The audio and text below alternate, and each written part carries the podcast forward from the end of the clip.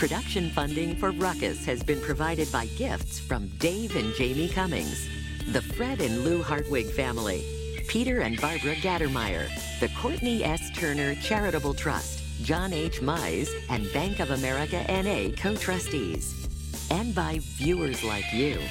Thank you.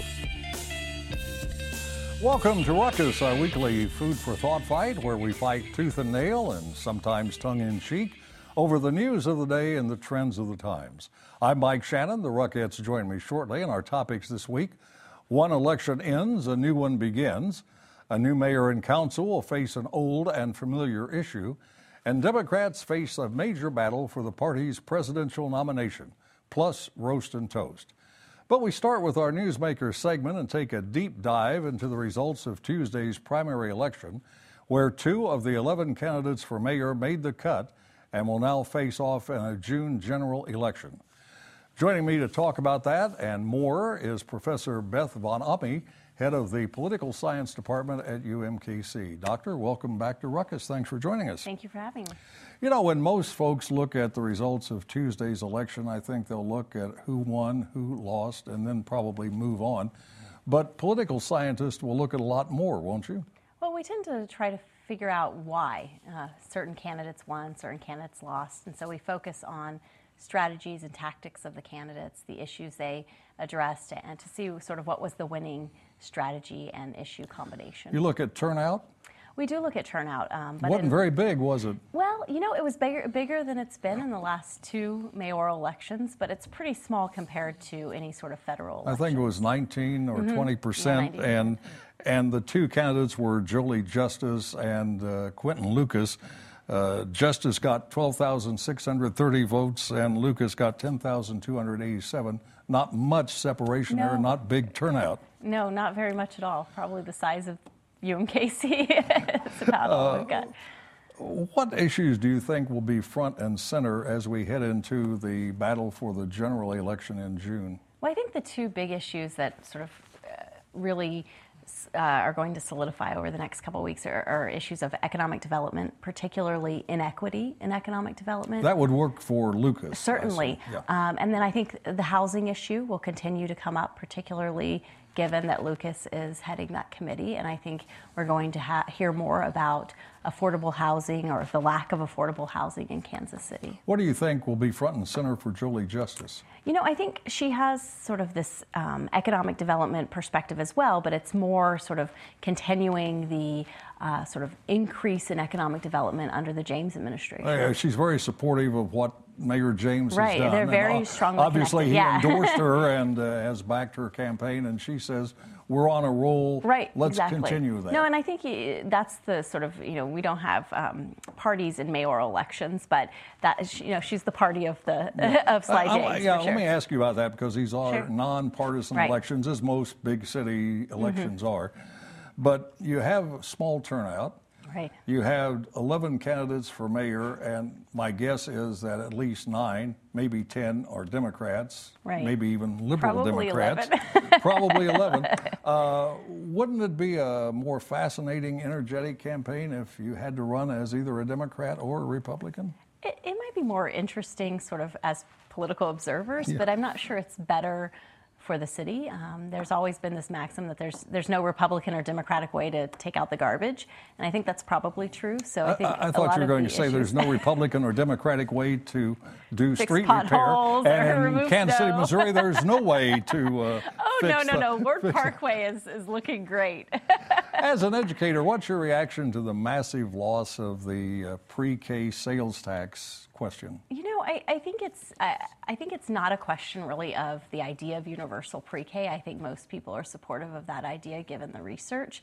It's really the paying for it and the sort of organization behind it, uh, whether it's really set up in a way that will effectively administer universal pre-K, and I think that's where voters sort of balked. Let me turn your attention for a moment or two to national politics. Sure. Democratic Party seems to have a lot of folks in it now who say mm-hmm. they are democratic socialists. Right, right. And the president's saying they'll never be socialism in the United Right. States.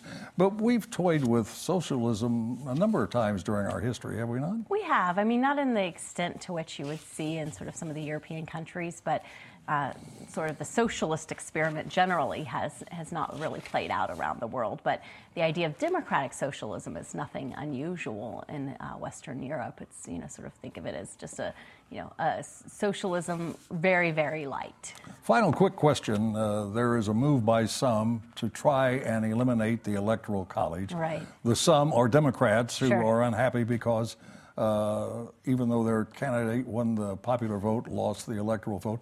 Do you think that's any kind of a possibility in the near future? No, no. I mean, it's to the to do away with the electoral college requires a constitutional amendment, and I just can't see that happening anytime soon. And is part of the Constitution as devised by the framers. It, it is, and it, I mean, it's a little different than they intended, uh, how it plays out today, but it's just too difficult to amend the Constitution. It's endured a long time. It has. As has the country.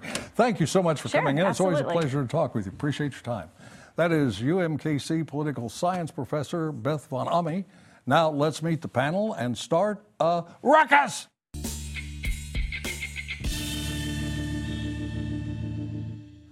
Attorney Jim Heeter is a former city councilman and former CEO of the Kansas City Chamber.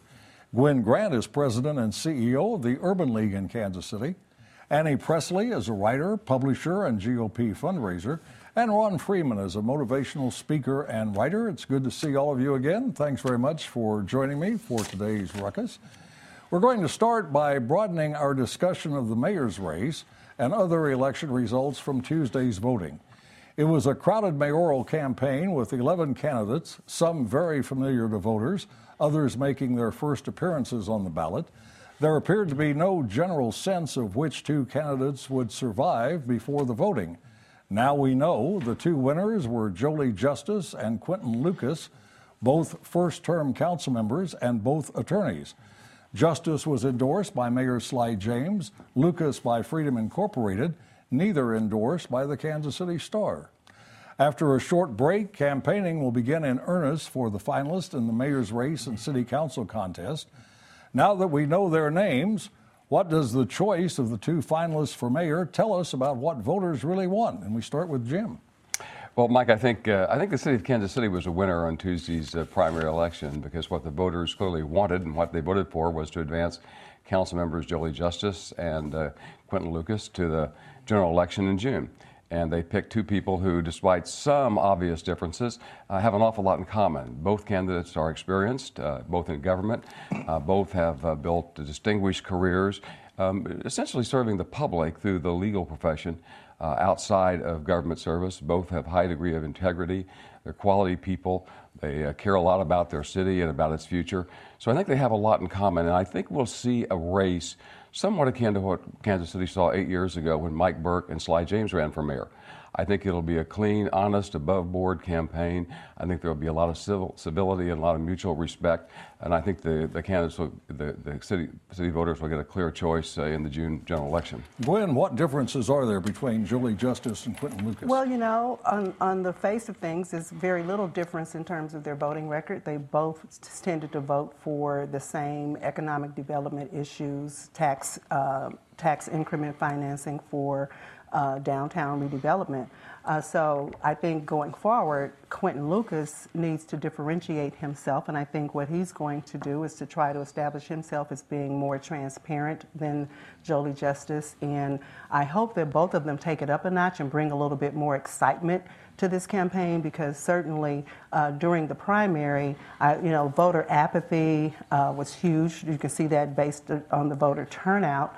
But I think the person who comes forward with a whole lot more, who is much more assertive, who is much more uh, forthcoming with a message around uh, tax increment, uh, tax uh, reform, around uh, crime and public safety, uh, dealing with uh, affordable housing, equitable uh, investments on the in the east side on the urban core. I think that candidate hopefully will inspire voters. Ron, these were both Democrats, probably both liberal Democrats. Would we have seen a more exciting race? Would we see a more exciting race if we had partisan elections? I, I don't think so. I, I think what you have in, in I think it's a great idea because you don't have that partisan base. You got to appeal to all the voters. I think that's where you, the race is going to come down to. Excuse me, who can reach across uh, the different boundaries, the east side, the corridor, Northtown. Uh, all those pieces are going to play a factor in this, and the candidate that can get out there and persuade the most voters is going to Any turnout was low, something like 19%. Does that surprise you at all? Not not as many people. Well, more people go to a Chiefs game than voted. So it's it's a little disappointing. I think um, that it was hard for people to get, grasp how many candidates there were and what they were all about, and that was probably re- the biggest reason why people didn't vote. Undecided was still was very very high all the way through. And at the end, when the undecided is over 25%, you've got to believe that undecided basically doesn't vote, and that's what we saw. There was another major question on the ballot uh, on Tuesday, and that was the three eighths of a cent sales tax for pre K education. I think, Gwen, you're solely responsible for its defeat.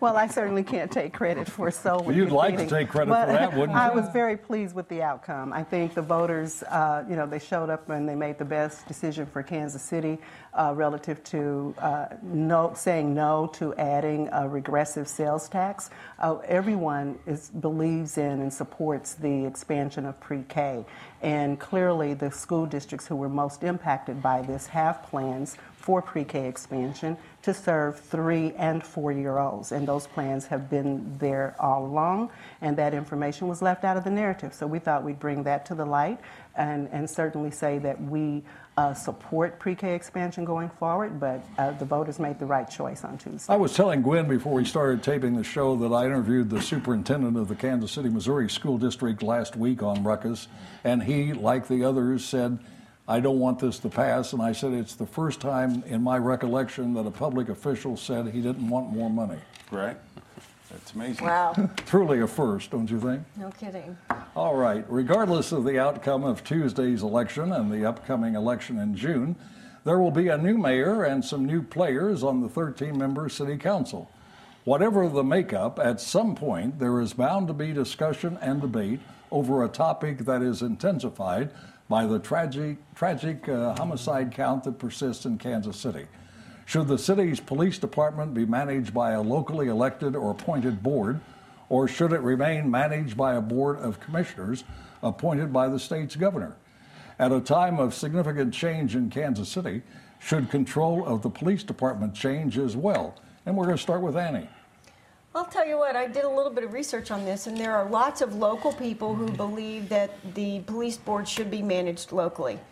But the, the job that the police board is expected to do doesn't really apply to crimes, homicides. They don't really have anything to do with that. They do hiring. But I think the, the board now is local. The mayor is always on it, and, and the state helps us with the expenses associated with it. And um, I, unless we can prove that something's going to change in the crime front, I don't see any reason to change it at this Well, point. I Gwen, if strongly you're, disagree with I that think you're in favor of city control, if I Yes, remember correctly. And wouldn't the city and police department be able to consolidate some expenses? Yes, so yeah, you're right that that a police board does not play a major role in reducing crime. This is really about who controls the the uh, financing and and the administrative decision around the police department. And uh, we are the only city in the country without local control. We had the opportunity to advance it uh, when Sly first took office, and he kind of punted the ball and didn't take the reins and make that happen. We should have joined with St. Louis, and we probably would have local control by now. But the point being is that the city provides most of the resources to fund the police department, while the governor appoints that board. The city, if, if they had a local board that was appointed by the mayor uh, and more control, um, the mayor gets one seat, therefore one vote on that board. It's not. So I think it's, it's more about the control of finances. If you're putting your money into something in your household, don't you want to make those decisions as opposed to calling somebody I down want the my block? wife to make them for me. Uh, Jim, both Annie and Gwen seem to say the board would have no control over how crime is being fought in Kansas City. Why wouldn't it have that control? Well, I think it's a fair statement that that um, th- th- there, there's no direct link to crime in Kansas City, Missouri, particularly the homicide rate, to whether it's local control or state control. I think there are a lot of good reasons now to have local control. State control came about, uh, goodness, almost 100 years ago. Uh, at a very different time when uh, when political machines It was after the Pendergast era. Precisely, In fact, I think it was 1940. Absolutely. It's- It's archaic. It's, it's an appendage to that time. For decades, the city sort of shrugged its shoulders and said, well, if it ain't broke, don't fix it. But I think at this point, there are a lot of great reasons to res- resume local control. And one of them is, is, as Gwen pointed out, linking directly the funding of the police department through the city budget. It's the city taxpayers who, who, who foot the bill for the police department with their elected officials, the mayor and city council and city manager. Uh, be more transparency, more accountability, uh, and, and a greater a direct link between the funding uh, that the taxpayers shoulder and, uh, and the police department and its activities. Well, Ron, let me carry this on a bit farther. Why couldn't the Board of Police Commissioners tell the Chief of Police, here's the policy we want? We want tangible ideas, we want tangible programs, and we want them implemented immediately. Well, I mean, they, can, but the thing is, you, to me, the issue of state control. Why not have local control? Why don't Kansas? Why doesn't Kansas City have the place where we call our own shots? I mean, we're having something that happened during the after the Great Depression, and we're based on uh, the corruption that was here. Then this is a different world and a different environment. There's also a greater sense of accountability for elected officials and public leaders. So I, again, I think there needs to be. Right now, the real problem is who's accountable. Well, but on the state, no, well, it's local. It's really the crime problem, citizens. Well, you know, the public seems to hold the chief of police accountable for problems that exist in the police department. Maybe they should be holding members of the police oh, board. Absolutely. Well, I, I Well, think the most people wouldn't know who was on the police board. I think police the board, decision to hire the police chief should be made by people who are accountable to the mayor and the city council because that's how it's funded. The primary revenue for the city, for the police, comes out of the city operating budget. And, you know, for those five members or six members who are seven members who are appointed by the governor deciding who the police chief is, I think it's, it's just there's something terribly wrong with that All right, picture. final question. Annie, you know a lot about public relations. Is it bad in terms of public relations for Kansas City to be the only significantly large city in the United States to not have control over its police department? Whether it makes any difference or not in the way the department operates, is it a bad public relations problem? It's pretty unusual. There's no question about it. I, I guess the question is whether or not it actually will change the outcome. And if you follow what's going on in St. Louis, they're having a horrible time getting their transition made. So, it, from a PR standpoint, yeah, it's pretty weird. But from an outcome standpoint, as far as crime's concerned, I, I'm not sure there's Actually, any I have one more final question, and it's going to be to Jim. Uh, this is an old problem for a city council. Are there going to be some other old problems the new council and mayor will face?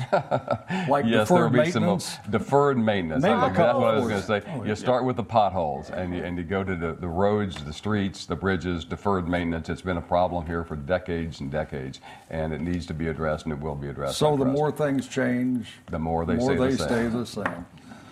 All right, if you thought a lot of Republicans ran for president in 2016, take a look at the Democratic lineup for 2020. Some analysts believe there will be as many as 20 Democrats running, perhaps more.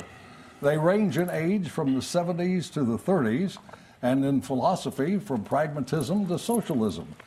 At this point, some of the major contenders, according to polls, are Joe Biden, Bernie Sanders, Kamala Harris, Cory Booker, Elizabeth Warren, Beto O'Rourke, Kirsten Gillibrand, Amy Klobuchar, and way too many others to list.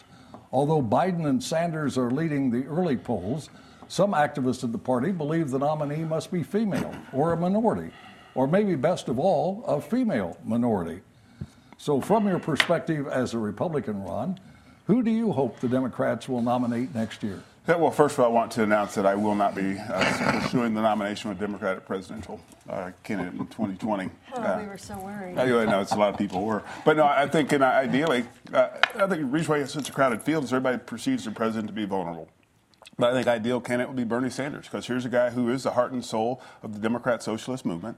Uh, he would be able to articulate the platform and make it very clear, and then Americans have a choice of who we're going to vote for. And, and it really comes down to that. And to me, in 2020, which direction our country is going to go? Are we going to go down this Democrat Socialist path, or are we going to continue being uh, America? Do you, do you, think there's a rising tide, rising tide of support for democratic socialism on the Democratic Party side? No, I, I don't think. I think there are a bunch of people who think it is. I think they think it's a timing's right because again, you have a president in the White House now who's been uh, attacked in so many ways.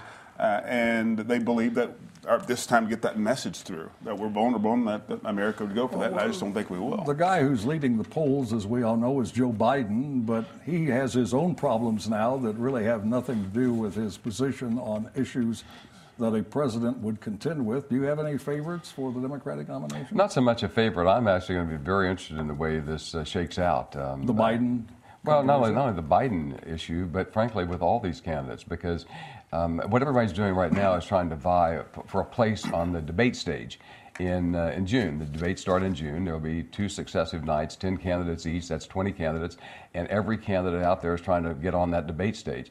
The reality is, it takes an enormous amount of money to wage um, a presidential campaign across this country. So the first quarter financing reports, which just came in, tell you a lot about who's going to be really a serious candidate in the race. And I think it'll be interesting to see how uh, how candidates stack up uh, in the race, whether it's uh, a new candidate like uh, Mayor Pete Buttigieg or whether it's Joe Biden, uh, who's actually he's pretty impressive. He's a very he, impressive person. Mayor of South Bend, Indiana. I, he's been, 37. Yes. Uh, I saw him interviewed by Chris Wallace on Fox News, and he handles himself very, very well, very he, professional. He absolutely does. I was at the Royals baseball game yesterday afternoon with a, a former Republican friend, and I and, and he's you have Republican friends. I have many, lots of Republican, Republican friends, although most of my Republican friends now are independents these uh, days. A few even are Democrats. But he had told me, he said, I've been so impressed with Mayor Pete. Buttigieg, which I never would have expected him to say, but for the exact reasons that you mentioned. So there will be surprises like that along the way. It'll be interesting. Gwen, I was mentioning in the lead in that, that some Democrats think it should be a woman nominee, maybe best a minority female nominee. Do you? Have any interest in that? I, of course, I have. I don't think you're going to run yourself, but do you have some people? I, I have interest in seeing a woman uh, or a minority uh, nominee. I really want to see the best nominee, the person who can beat Donald Trump. And I, I, I think that this whole notion of democratic socialism as the new way to characterize a liberal is totally ridiculous. And I hope that the party steps up and says, you know, we support uh, a type of an economy that embraces all of Americans and especially those who have the greatest needs. So now we call that socialism. And so I think that the party needs to deal with that. But as far as I'm concerned, I'm, I'm looking forward to seeing who's going to rise to the top. Money is going to be a key issue as to who gets on that debate stage, and we'll take it from there. Well, Bernie Sanders made the term democratic socialism popular in this country, and he's a popular guy. He ran well in the 2016 campaign against Hillary Clinton. Now we have all sorts of people coming forward saying they're democratic socialists and they support this idea of a new Green Deal, which is for many people incomprehensible. Uh, do you think Gwen's right that democratic socialism is not really a part of the Democratic Party? Well, they've turned away from it in large part, and Bernie actually was turning a little bit left just to catch up with those new candidates who are so far left on the socialism scale. But truthfully, I like Karl Rove's idea. I think Joe Biden should say he'll run one term, and that's probably the easiest way to get rid of Donald Trump if you want to move him on. That's what well, I'm Well, but, but, you know, who wants yeah. a president to run and say, I'm here for one term? Then he has no authority and, and no influence after day one. Final quick question. Mueller report appears at the outset to be favorable for the president. Do you think it will continue to be? Oh, I, I, think if there's something there, it would be out already. I think they would. But I, I, think the bigger issue here is that he's had this onslaught of criticism, investigation, and really they haven't pinned anything on him yet. And two years into this, we got strong economy, crime is down, and things are moving forward in America. And it's like, how do you make a case against that man? All right. Now we're going to head to the soapbox. It's time for roast and toast where the Ruckettes have 30 seconds each to stimulate, deviate, or approximate. And first up is Mr. Freeman. Well, Mike, I'd like to toast the uh, Lee Summit uh, community and uh, recent school board elections elected two fine candidates, Michael Allen and uh, Judy Hedrick, and also choosing to make a stand against being accused as a community as being racist and saying, no, we're not. And uh, to stand up against uh, someone who, from California who'd like to make a claim against a community that's totally unfair and baseless. All right, Jim. Mike, I'd like to toast uh, eight candidates who ran for mayor, six members of the city council. Um, Jermaine Reed, uh, Alissia Canady, Scott Wagner, Scott Taylor, Jolie Justice, Quinton Lucas, and then two non-council members, uh, Steve Miller um, and uh, Phil Glynn. What about Clay Chastain? Uh, no, I just I, I purposely Not- said not eight, part of your- okay. name. All right. And, and the reason I did that is that all eight of those people ran terrific campaigns. If you haven't been close to a mayoral campaign, you probably have no idea how much hard work, effort, resources go into it. Some of those people worked hard for over a year. They ran good, honest campaigns. They love their city. They care a lot about it. So I toast them for having run good, good races. And I hope that uh, since most of them are really pretty young, that they'll continue to be involved for the future of Kansas City. Quickly add, you know of what you speak. You once ran unsuccessfully I, for I know of what I speak. You knew that you ran unsuccessfully. I didn't have to add that. Annie, Well, I have never roasted before, but I am going to roast today because I was very disappointed with the turnout. And um, I think it's super important that we have freedom in America, and one of our greatest freedoms is to express ourselves at the ballot box. And it's time for people to step up and participate. 30 seconds, Here, quick. oh, no, he had a minute.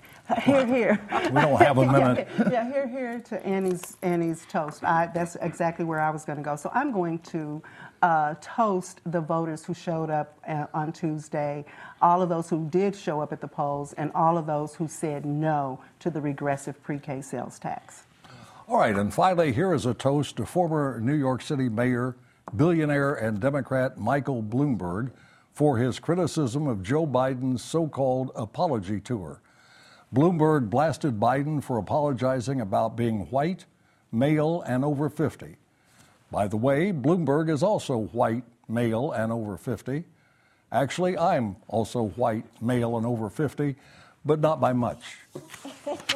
and that's Ruckus for this week. We're back next Thursday at 7. Now for the Ruckus and the crew, Mike Shanin saying thanks very much for watching and good night.